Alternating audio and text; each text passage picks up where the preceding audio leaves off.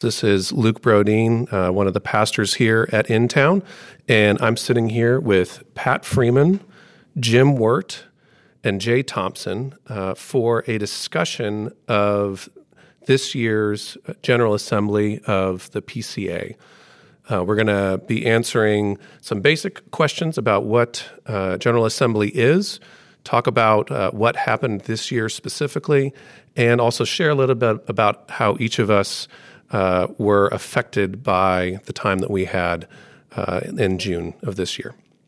Jim, would you be able to give us just a brief explanation of what General Assembly is and why it's important? General Assembly is an annual gathering of lots and lots of what we call commissioners, that is, different elders, both teaching elders, that is, professional pastors, as well as ruling elders like Jay and Pat and I are, that go to a different city each year and conduct the business of the church. It's one of the several gatherings. There's local churches, there's presbyteries, and then General Assembly is all of us gathering together from all over North America, both Canada and the U.S., to conduct stuff on behalf of the church. It's a place where we are conducting the topical business of the church that has accumulated year to year, and that's kind of pressing on us. Now, those could be particular issues that are circulating around our culture. They could be issues that have surfaced because they're important to our unity in mission, or even our unity in terms of how we are identifying issues that the church generally or specific in presbyteries and churches needs to work on. So it's a chance to do that kind of work. For me, though, secondly, it's extraordinarily important as a body of connectionalism. It is a place where the whole denomination can come together, and it's not so much the business that's going on the floor of the assembly. It's also the ways that we are having a chance to connect with one another. It can become a place where our vision is expanded because we're seeing what else is going on within the committees and agencies of the denomination, and also within the various churches within our denomination. And I think that's a really important kind of expansion of vision and of appreciation for how connected we can be and how powerful that can be. And part of that connectedness, I think, is the realization that we're part of a larger church and we're under each other's authority. We're gathered together as brothers. It's a wonderful feeling of we're not out there alone. So, Pat, can you tell us who is it that actually attends General Assembly? The simple answer is it's ruling elders and teaching elders. There are a lot of other people that attend as guests that are welcome, and they're observers and they're processors, and they engage in conversations offline. But the short version is it's ruling elders and teaching elders. Ruling elders being members of the session, teaching elders being pastors, and a church can send as many teaching elders as they have. The who goes and why relates to either being a part of the conversation that Jim alluded to earlier and Jay alluded to earlier, so that you can learn and garner insights into what's going on with our church and what is God calling us to do and what is God calling us to change. And so the opportunities to listen when the floor is active and to hear the pros and cons around an issue that are always exceptionally well presented and thought out has been a huge gift. So people go to vote ultimately to be able to make a decision around where we head as a church, hearing God's calling in that regard. But we also go to learn. And in support of Jim's comment and Jay's comment, just being there with a bunch of family is awesome. I mean, when you hit the floor and we start singing, it's like, wow, that's part of the reason we go. So, Jay, where was General Assembly this year? General Assembly was over in Birmingham, Alabama, and it was a city I'd never been to before, and I was happily surprised by the facilities, and the welcome was really nice. And that's one of the great things, too, is getting to see actually go to the places where many of these other churches throughout the country are existing, and they're hosted by the churches in the presbytery surrounding that city and get to have that flavor. So we had a Birmingham flavor in the worship, in the hospitality that would be different from even an Atlanta or a Memphis or a St. Louis, other places that have hosted it. So, Jim, you've been going for a few years. Have you figured out exactly how many years you've been going to? I did. I looked it up. I started as a commissioner for the first time in 2002. So I guess this would be year 20 or 21, somewhere like that. And Jay and Pat, this was your first time, right, going as a commissioner? We were newbies. That's right. Actually, my second. I attended 4 years ago when we were here in Atlanta, and so this is just my second. Jim, could you maybe give us an idea of what some of the main topics that were covered on the floor? Really a very significant and encouraging piece of progress, in my view, were some of the actions that we took related to protecting victims of domestic or sexual abuse and violence. We have had for the last 2 years a study committee that has been gathering with really terrific membership on it. And we heard a report from that study committee along with the provision of a document, their report, which I hope is going to be available if you look down, give you a link to that. And it's worth reading. It's a lengthy document. It is going to provide really solid counsel and advice for individual churches, sessions, presbyteries, and our denomination generally on how to engage well in these kinds of issues that are facing many, many churches. Importantly, we actually finally made hard-fought progress in adjusting some of the ways that our church courts will act, and especially how they will protect potential victims of abuse as far as giving testimony without having to be in front of their alleged abuser face-to-face. So I was really encouraged that we started to make progress. There's more work to be done there.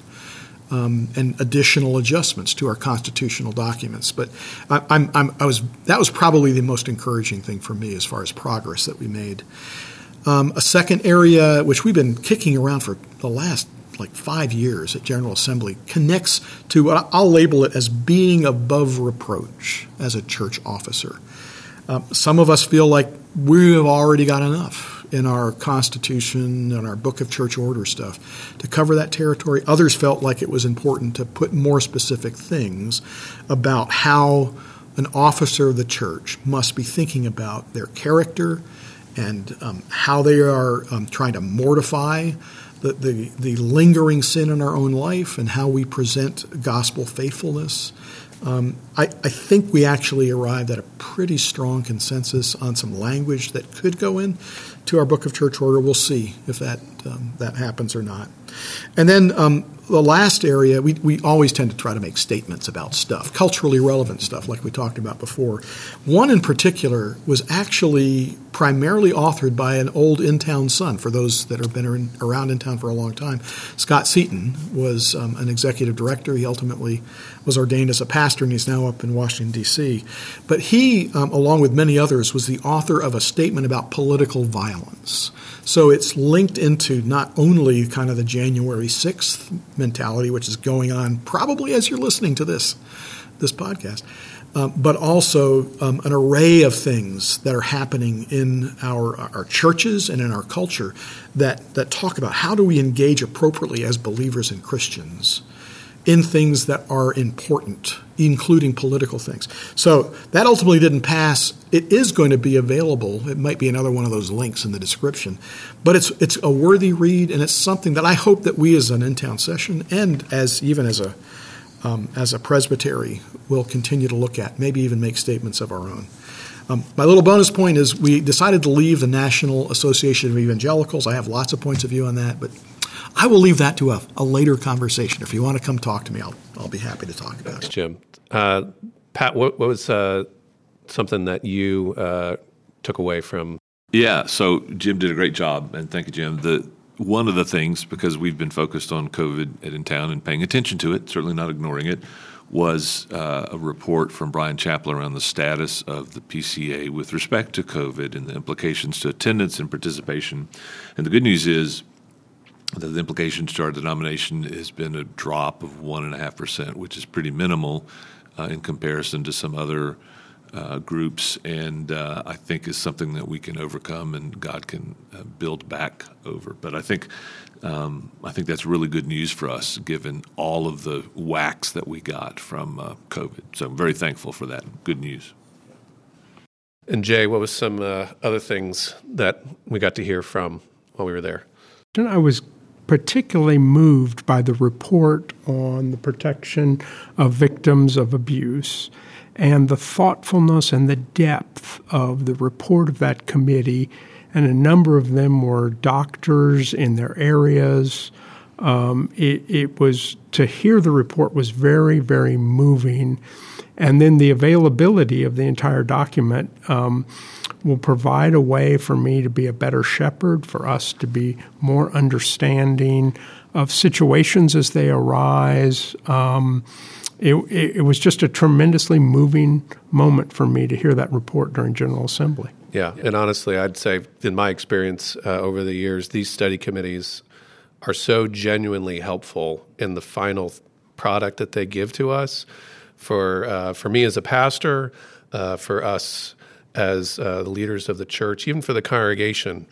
But this one so specifically, and I'm with Jay, like there was just this emotional, while we were listening to this, and there's case studies in there from victims that have been within the PCA. It's not just other denominations, that there are abuse happening within our congregations.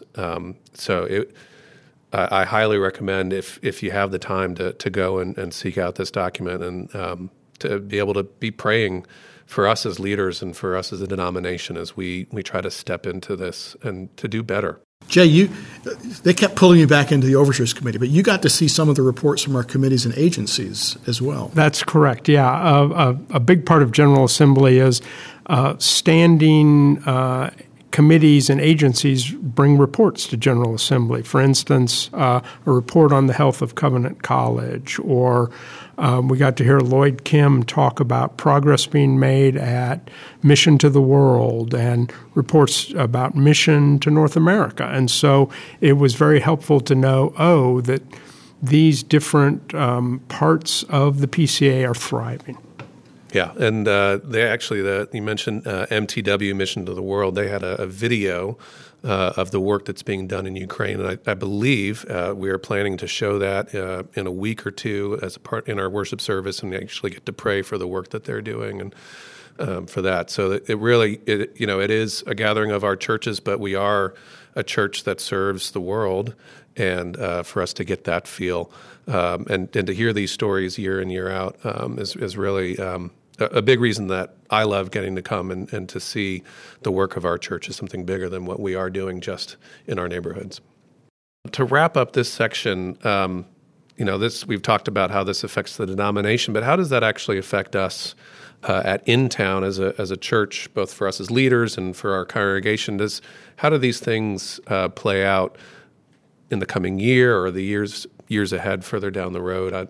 Jim or any of the other guys, what's your takeaway that could help us understand where this is? I'll start. These guys probably have more wisdom than I do. But for me, General Assembly is operating at a macro level in ways that InTown is operating at a micro level. And so a lot of the same themes are ones that need to be brought and applied more deeply where we are. And so for me, like Jay was talking about these various committee and agency reports, we have so many people at InTown who have deep connections into the various ministries of the church. They've sent their kids to Covenant College, or they've gone to Covenant Seminary, or they are missionaries within or serve within MTW or MNA. And so the idea of seeing how those ministries play out with our own people and being on mission together but in a connected way, and in a biblical way is really encouraging. So that for me is the primary application of how General Assembly will relate. There are these other topics and issues that I'm sure will be relevant, like the domestic abuse one. I mean, that's going to have literal potential application the next time that we as a session need to be helpful in pastoring and shepherding well in a situation that involves those kinds of issues and dynamics. So we have more wisdom, more biblical wisdom now available to us because of the work that General Assembly has done. So that's really encouraging for me. To Jim's point about macro and micro, if you bring this down to really micro levels, a lot of our families at InTown are affected by the discussions around LGBTQ, gender identity, focus on those kind of things. And I think those conversations at the GA level and at the presbytery level are likely to become increasingly important as we as a denomination make position statements about people's credibility in a role or availability to serve in a role or even ability to serve in a role. So I think that's going to be a piece that will also probably come into play and have implications for us at a local level. And I would echo all of that. I'd agree that there's a helpfulness to the larger committees reporting to us and giving us the resources we need as we face these different issues of our times. You know, as we start to wrap up, Pat, Jay, this was your first experience of a General Assembly outside of Atlanta. What was something that surprised you? What was your experience of your time there? I was really, really encouraged. Didn't know what to expect exactly. Had some ideas, but. You know, we live in such a divisive, polarized world. I mean, we got the hearings going on right now. Social media is you're either on one side or the other. And the thing that I heard in the orientation from Brian Chaplin and then again later from Roy Taylor was our desire to be balanced. And so not polarized, but to have a presence on both extremes. To hold Scripture up as an authority, and at the same time to be compassionate and loving and not to fall into either of those two camps. There's a great Schaefer quote I'll rip through real quickly here. The basic problem in all these things is the same. We must exhibit simultaneously the holiness of God and the love of God. Anything else than this simultaneous exhibition presents a caricature of our God to the world rather than showing him forth. We're in a day when evangelicals tend to let down the absolutes in the Word of God in doctrine and in life, and we must be careful not to contribute to this. On the other hand, we are in a day when other evangelicals are becoming more and more heartless, and we must be careful not to contribute to this as well. The problem is in being those who insist upon the absolutes of God and yet show forth beauty to the world, which is struggling for the need for both absolutes and beauty. So the summary statement he opened with, we must exhibit simultaneously the holiness of God and the love of God. And that's what I heard so clearly from the leadership. We're not going to, and even in the presentations, when there were different views being presented, there was a desire to pursue what God was calling us to, and to pursue his holiness and in a relevance and a tie back to Scripture. So I was deeply, deeply encouraged by that. There wasn't this polemic kind of diatribe against one another or argument. There was a very deep desire for peace and purity and order, and I was deeply, deeply encouraged by that. I came away from General Assembly with a very real sense of people's heart for the PCA and likewise their heart for the gospel and the grace and mercy and peace that Jesus Christ can bring into our lives. One of the moments for me was they had seminars around the business of the General Assembly, and one of them was from 8 to 9 o'clock one morning, and it was a panel discussion of which Jim was part, and they talked about the future of the PCA. And one of the quotes that really struck me was the encouragement to, and I quote, cast down imaginations that set themselves up against Jesus, and a real sense that this is something I can carry with me. This is something I can communicate. There were also messages about being humble and praying without ceasing. And this was all before 9:30, all before the business started. And I thought, I've had enough for today. That's great. I don't need to go any further. And yet we had a whole day of business and encouraging reports as well. So, Jim, this is, as we pointed out number 20, number 21, something like that. Well, what was unique about this year's meetings? I came away much more encouraged than I expected to be, just given kind of, as Jay was describing, that desire to find, and Pat Schaefer quote, the desire to find the appropriate balance between applied biblical fidelity, which we absolutely need, with missional zeal, which we absolutely need in the context of working together in a connected way. And so for me, this assembly in a lot of ways did that. Jay mentioned, probably the unique thing, for the first time I was ever on an assembly-wide seminar panel, which was a real privilege, especially one of the last-minute additions was a brother, I knew him up in Virginia, he's now in North Carolina, who's a ruling elder, Glenn Burkell, who's, you know, he had terrific things to say, watch the video. But it was just great to have a reunion and a communion because he flew out that morning, you know, so did the seminar and left. But that kind of connection, surprising connection with people that you haven't seen in a long time, and the affirmation of co-laboring in a common cause for Christ's church in our little corner of it, as flawed as it is, was such an encouragement to me. And those are the surprises at General Assembly, even after 20 years, that I still find. I feel like both the interpersonal contact that I had to be